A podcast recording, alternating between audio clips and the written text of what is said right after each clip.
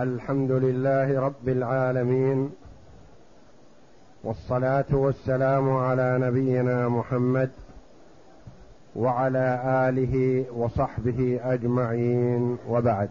بسم الله بسم الله الرحمن الرحيم. قال المؤلف رحمه الله تعالى فصل وإن دفع رجل بغلة وآخر راويته إلى رجل ليستسقي وما يرزق الله بينهم فقياس المذهب صحته لأن كل واحد منهما عين تنمى بالعمل عليها فصح دفعها بجزء من النماء كالتي قبلها. قول المؤلف رحمه الله تعالى فصل. وإن دفع رجل بغلة. وآخر راوية. إلى رجل ليستقي. وما يرزق الله بينهم. فقياس المذهب صحته. هذا في الضرب الثاني الذي هو شركة الأبدان. الضرب الأول من أنواع الشركة شركة العنان يشتركان بماليهما وبعملهما بأبدانهما. النوع الثاني شركة الأبدان يعني يعملان بأبدانهما. وفي هذه الحال يكون الرجل واحد منه العمل وآخر منه البغلة وثالث منه الراوية التي يوضع فيها الماء فيشتركان في العمل وما يقسم الله من ربح يكون على قدر ما اتفقوا عليه. ما يلزم التساوي. يكون مثلا لصاحب العمل له الربع له الثلث له النصف.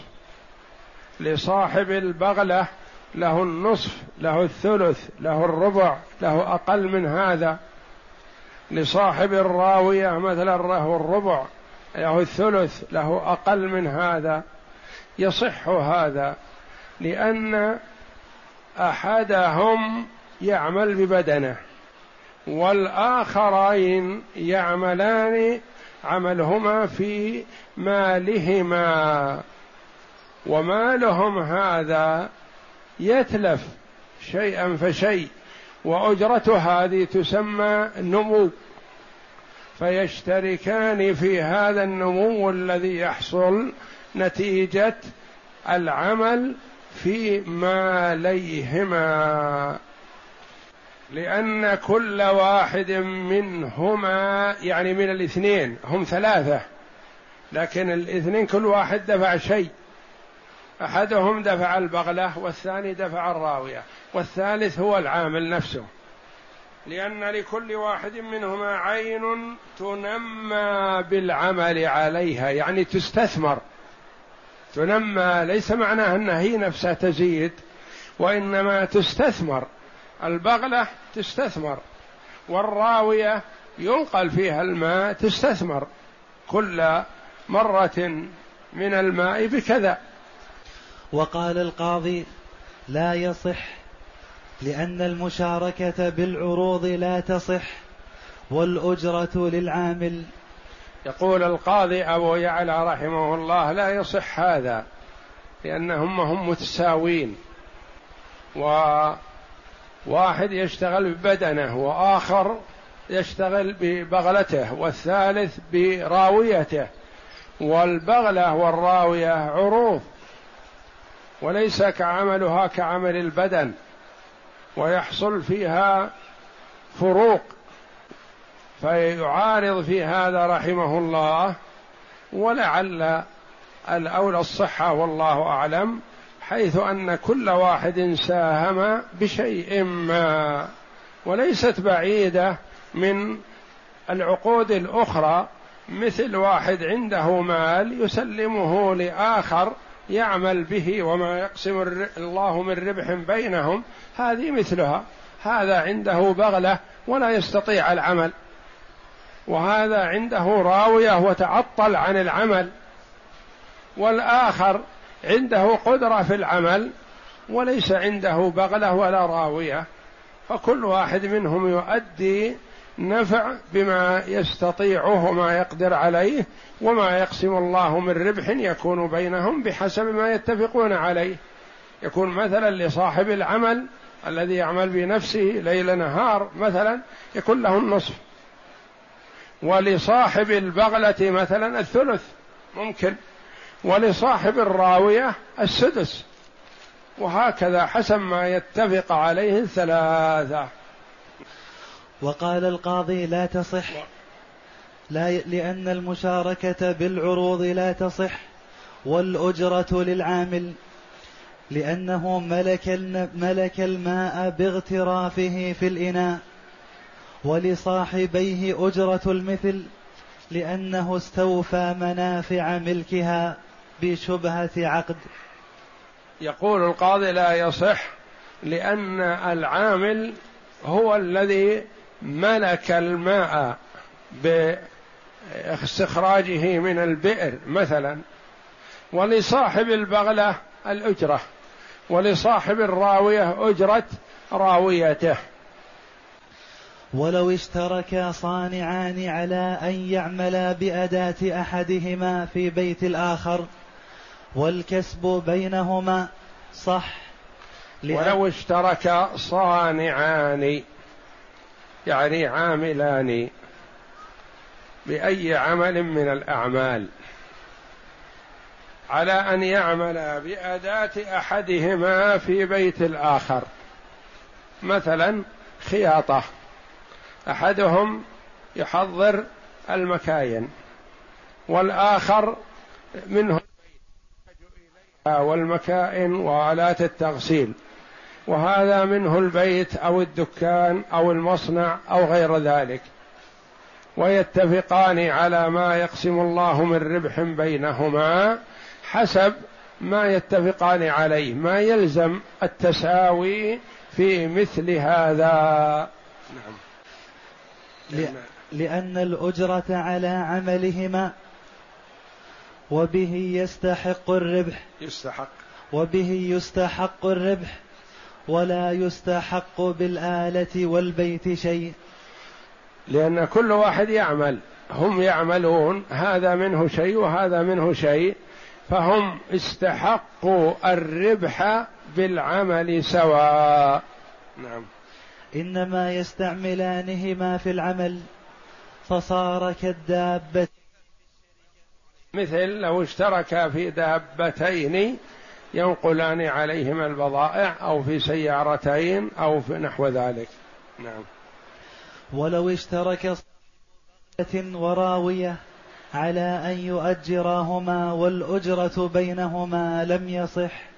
ولو اشترك صاحب بغل وراوية على أن يؤجراهما والأجرة بينهما لم يصح. ما الفرق بين هذه والتي قبلها؟ الفرق واضح. انتبه. هناك اتفقوا على العمل من هذا كذا ومن هذا كذا. ولم يتفقوا على عمل عين الراوية أو عين البغلة. وهنا اتفقا. واحد منه البغلة وآخر منه الراوية. وقالوا نشترك. نقول ما الفائدة بالاشتراك حينئذ؟ هذا له أجرة بغلته وهذا له أجرة راويته.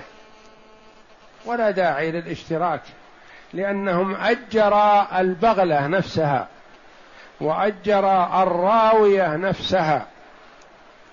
فالأجرة للراوية نفسها وحدها. من يستحق أجرة الراوية؟ صاحبها. وليس للآخر فيها نصيب. نحضر مثلا مئة راوية. اتفقوا مع صاحب الماء الذي يريد الماء. ثم هم كل واحد أتى بشيء. يعني ما كان التأجير للراوية نفسه كان التأجير في فالأولى صحت لأن الاستئجار في ذمم الشركاء. الثانية ما صحت لأن التأجير لعين ملك هذا وعين ملك هذا فما فليس هناك داع لأن يشترك في أجرة الراوية والراوية لواحد. ويشترك في أجرة البغلة والبغلة لواحد. ففرق بين الاتفاق مع صاحب العمل على عمل في الذمة أو عمل في عين ملك أحدهما. في عين ملك أحدهما لو تلفت هذه العين انفسخت الإجارة. في الذمة إذا اتفقوا مثلا مع صاحب العمل أو المصنع أو القيم على المسجد أنهم يحضرون في اليوم مثلا مئة راوية. مئة راوية. إن شقت هذه الراوية مثلا يحضر الراوية غيرها ما يهمنا لأن العقد في الذمة. آه، تلفت البغلة عرجت انكسرت ضعفت يحضرون بغلة أخرى. لكن إذا كان الاتفاق على هذه الراوية وهذه البغلة لو عرضها عارض انفسخت الإجارة.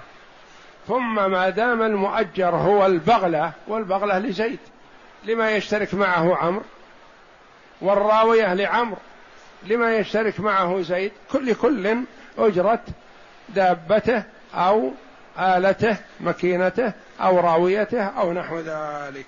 نعم. لأن حاصله أن كل واحد منهما يؤجر ملكه. هذا له الراوية يؤجرها وهذا له البغلة يؤجرها. ولا داعي لأن يشترك كل واحد مع الآخر في أجرة ملكه. ويعطي الآخر من أجرته وليس بصحيح. والأجرة كلها لمالك البهيمة لأن صاحب الأصل وللآخر لأنه صاحب الأصل وللآخر أجرة مثله. والأجرة كلها لمالك البهيمة التي ينقل عليها مثلا. وأما صاحب الراوية فله أجرة راويته المعتادة. ما دام اتفقوا على هذا والعقد غير صحيح فما تتم الشراكة وإنما له أجرة المثل. نعم. فصل الضرب الثالث شركة الوجوه وهو أن يشترك رجلان فيما يشتريان بجاههما وثقة التجار بهما من غير أن يكون لهما رأس مال على أن ما اشترياه فهو بينهما على ما يتفقان عليه من مساواة أو تفاضل ويبيعان فما رزق الله تعالى من الربح فهو بينهما على ما اتفقا عليه. هذه أنواع الشركات. الفقهاء رحمهم الله بحثوا ما يمكن أن يكون نوع من أنواع الشركة. هل يكون صحيح أو لا؟ والناس في الشراكة يختلفون. اثنان عندهما مال وعلي وعندهم القدرة على العمل. هذه شركة العنان.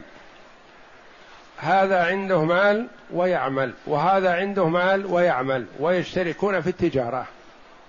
هذه نوع من أنواع الشركة. النوع الثاني شركة الأبدان ما فيها أموال. هذا يعمل. ليل نهار عنده استعداد لكن ما عنده ريال.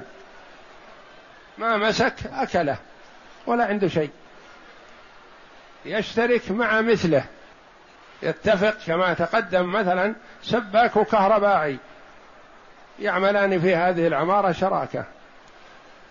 سباك مع سباك. مثلا يتفقون يمسكون مقاولات. يعملون هنا ويعملون هنا ويعملون هنا ويحضرون عمال وهكذا. شراكة.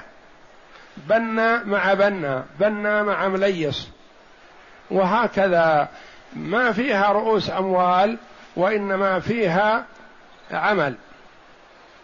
هذه تتأتى وتكثر والناس محتاجون إليها. فبحث الفقهاء رحمهم الله فجاز هذا لأنه ربما يكون أنتج لهم وأحسن لهم. يأتي صاحب العمارة مثلا يقول أريد سباك ومليس وبنا وحداد.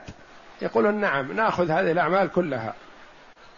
لو مثلا كل واحد وحده يأتي لصاحب العمارة يقول مثلا أنا آخذ السباكة يقول لا يا أخي أنا أريد واحد يأخذ من أعمال العمارة كلها دفعة واحدة عشان أستريح. نقول من مصلحتهم ومن تضامنهم الشراكة. إذا اجتمع ثلاثة أربعة خمسة كل واحد له اختصاص وأخذوا من هذا وأخذوا من هذا وأخذوا من هذا حصلوا. بخلاف ما إذا صار الواحد وحده فتجده ينتقل من مكان إلى مكان يبحث عن عمل كل واحد يقول له لا يا أخي ما عندي عمل سباكه فقط. أريد واحد يأخذ مني الكل عشان أستريح.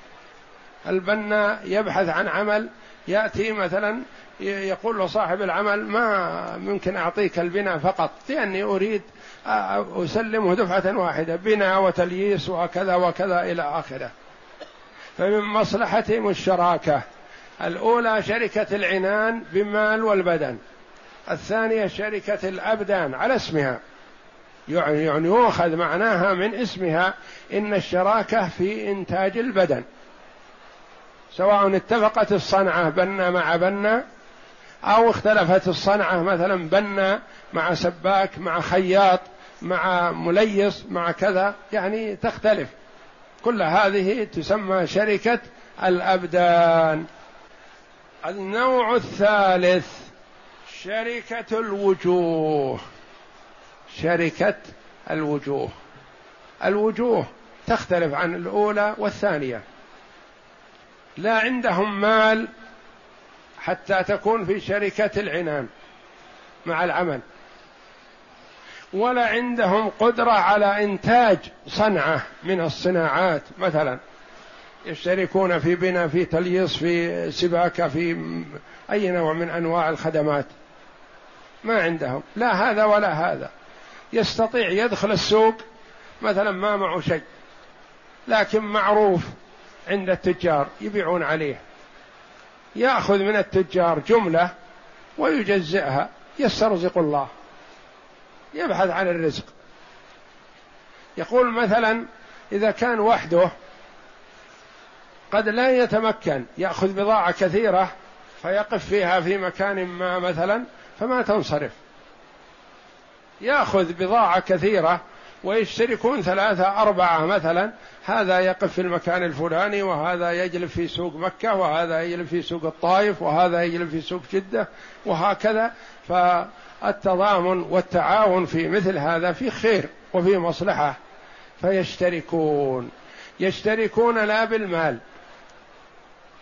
ولا بالصنعة التي ينتجونها. ما عندهم صنعة وإنما يأخذ بوجهه. هذه سميت شركة الوجوه. لأنه يأخذ بوجهه. يأتي للتاجر مثلا ويقول أريد مئة كيس رز. وأنا ما عندي شيء أعطيك لكن آخذ منك وأبيع وأرد عليك القيمة إن شاء الله. ويأتي للآخر ويقول أريد منك ألف كيس اسمنت. وأنا ما أسلمك الآن شيء لكني آخذها بوجهي وأبيعه وإن شاء الله أرد لك القيمة. فيشترك الاثنان أو الثلاثة أو الأربعة في شركة الوجوه. وربما يكون أحدهم لا وجه له عند الناس وعند التجار ما يعرفونه فهو يستفيد من صاحبه. ويعمل هو وإياه ويستفيد من معرفة التجار لصاحبه. فيها شيء من التعاون. ثم إن هذا الرجل المعروف ممكن أن يقول الربح لي ثلاثة أرباع ولك الربع لأني أنا معروف عند الناس ويعطونا الأموال الكثيرة والطائلة ويحصل من ورائها ربح. أنت لو صرت وحدك مثلا ما أعطوك ما قيمته خمسمائة ريال إلا بنقد أو بكفيل. أنا ما أحتاج إلى نقد ولا كفيل. التجار يعرفونني ويعطونني وأصرف أنا وياك ونرجع القيمة لهم.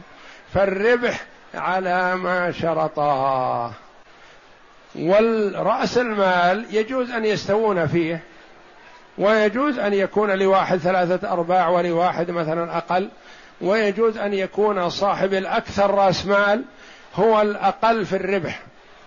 وصاحب الأقل رأس مال هو الأكثر في الربح. يجوز لأنه حسب تفاوتهم وقيمتهم عند الناس واندراجهم في العمل وإنتاجهم. هذه شركة الوجوه. لا عمل بدني يعني صنعه ولا مال يشترون به ويذهبون به لا يأخذون من أموال الناس في ذممهم ويتفقون. شركة الوجوه. وهي أن يشترك رجلان يعني رجلان أو أكثر. فيما يشتريانه بجاههما. يقول أنت اشتر ممن يعرفك. أنت يعرفك تجار مكة. اشتر من تجار مكة. وأنا يعرفني تجار جدة. مثلا أشتري من تجار جدة. ونشتري أنا وأنت جميع. في حدود ما نشتريه بألف ريال أو مائة ألف ريال أو مليون.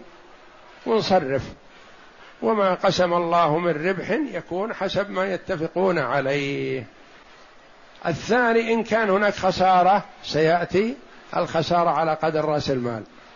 ما يمكن يحمل واحد خسارة مال الآخر ما في ذمة الآخر. الخسارة على قدر رأس المال. نعم. بجاههما.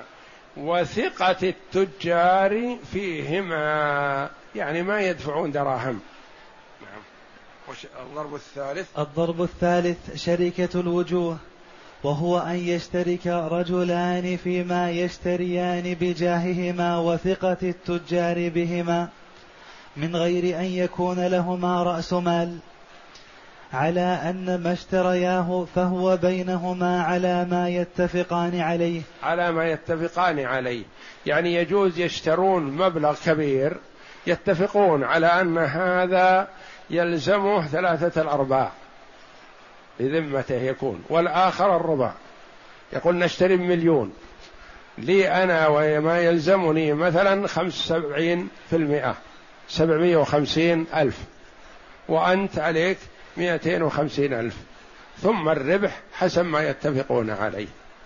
فيجوز أن يكون رأس المال يعني ما في ذمتهما متساوي ويجوز أن يكون مختلف. نعم. من مساواة أو تفاضل ويبيع. مساواة يعني لي النصف ولك النصف.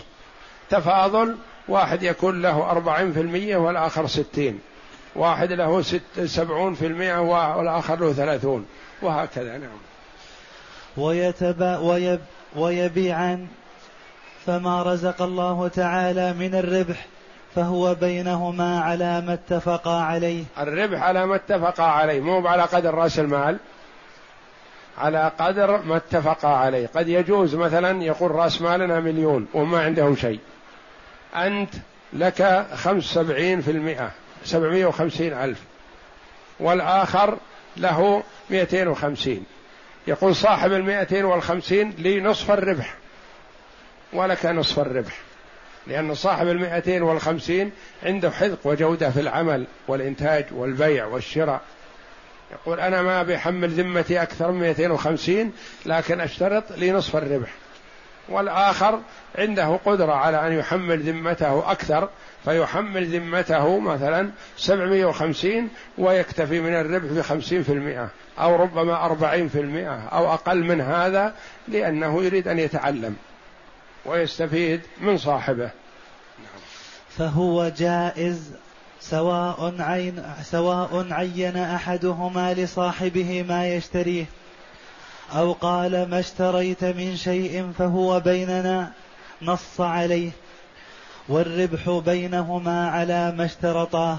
فهو جائز سواء عين كل واحد منهم على الآخر ما يشتري. قال أنت اشتغل بالمواد الكهربائية وأنا أشتغل مواد السباكة. أنت تشتغل بالأقمشة وأنا أشتغل بالأطعمة. وهكذا لا بأس. أو قال ما أحدد لك شيء وأنت لا تحدد لي شيء. ندخل السوق وما رأينا أنه مربح اشتريناه. نشتري يوم مثلا سكر واليوم الآخر نشتري اسمنت واليوم الآخر نشتري حديد وهكذا نسترزق الله.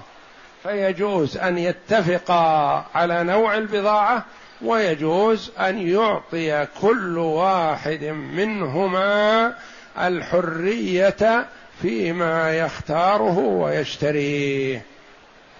والربح بينهما على ما اشترطا حسب ما اتفقوا عليه. كما تقدم يجوز أن يكون صاحب رأس المال الأكثر هو له الأقل من الربح.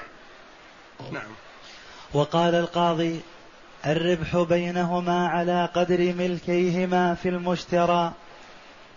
يقول القاضي ما يصح أن يأخذ أحدهما أكثر من ربح ما التزم به في ذمته. نقول يجوز له ذلك لأنه ربما يكون مصلحته. يقول مثلا أنا أدفع 750 عندي مال لكن عملي ضعيف ما عندي حذق. وصاحبي عنده مثلا ماله قليل ما يحب أن يحمل ذمته أكثر نخشى من الخسارة. لكنه عنده جودة في العمل ومعرفة البضائع المربحة ونحو ذلك. أنا أدفع 750 وهو يدفع 250 ونقول الربح بيننا مناصفة أو يقول صاحب ال 250 أنا أريد 60% أنا ما أدخل معك بالشراكة إلا تعطين 60% ولك 40 لأني أنا معروف وأجود منك في البيع والشراء. فرضي ذاك بالنقص لأجل أن يستفيد من صاحبه مصلحة ما. لكن لو كان هناك خسارة يلزم أن تكون على قدر رأس المال لأن الآخر ما يتحمل خسارة مال صاحبه. ولنا أنهما شريكان في المال والعمل فجاز تفاضلهما في الربح مع تساويهما في الملك كشريكي العنان. كشريكي العنان. اثنين اشتركوا في المال واشتركوا في العمل لكن واحد منهم تاجر من سنوات طويلة. والآخر يريد يتعلم. اشترط التاجر القديم قال لي من الربح ستون بالمئة ولك أربعين لي ثمانون في المئة ولك عشرون مثلا لأني أنا أعرف. وصاحب العشرين رضي بها لأنه يريد أن يتمرن ويتعلم فهو مستفيد من صاحبه. والوضيعة على قدر ملكيهما في المشترى هذه الوضيعة الوضيعة الخسارة. ما يصح أن يحمل أحدهما خسارة مال الآخر. فمثلا اتفقوا على أن هذا منه سبعمائة وخمسين والآخر منه مئتين وخمسين. ثم حصل خسارة. فالخسارة يتحمل صاحب السبعمية والخمسين نسبتها ويتحمل صاحب المائتين والخمسين نسبتها ولا يحمل أحدهما خسارة مال صاحبه. نعم. والوضيعة على قدر ملكيهما في المشترى لأنه رأس المال. ومبناها على الوكالة. ومبنى هذه الشراكة شركة الوجوه على الوكالة. انت توكل صاحبك يشتري ما شاء وأنت شريك له وهو يوكلك على أن تشتري ما شئت وهو شريك لك حسب ما تتفقون عليه في رأس المال. لأن كل واحد منهما وكيل صاحبه فيما يشتريه ويبيعه. فهو يبيع ماله أصالة. ويبيع مال شريكه بالوكالة. وحكمها في جوازها ما يجوز لكل واحد منهما أو يمنع منه حكم شركة العنان. حكمها مثل شركة العنان. فما يجوز لأحدهم أن يشتري أكثر من رأس المال الذي اتفقوا عليه. ولا يجوز لأحدهما أن يتصرف إلا بما فيه ربح وفيه فائدة وجرت عادة التجار فيه. فمثلا في شركة الوجوه يشتري البضاعة ويربح فيها الكثير ثم يتصدق. نقول الصدقة على حسابك. يقول يتنازل عن شيء منها يتنازل عن شيء منها على حسابه لا على حساب الشركة. فشركة الوجوه مثل شركة العنان في له أن يعمله إذا لم يكن من مصلحة التجارة. والله أعلم. وصلى الله وسلم وبارك على عبده ورسول نبينا محمد وعلى آله وصحبه أجمعين.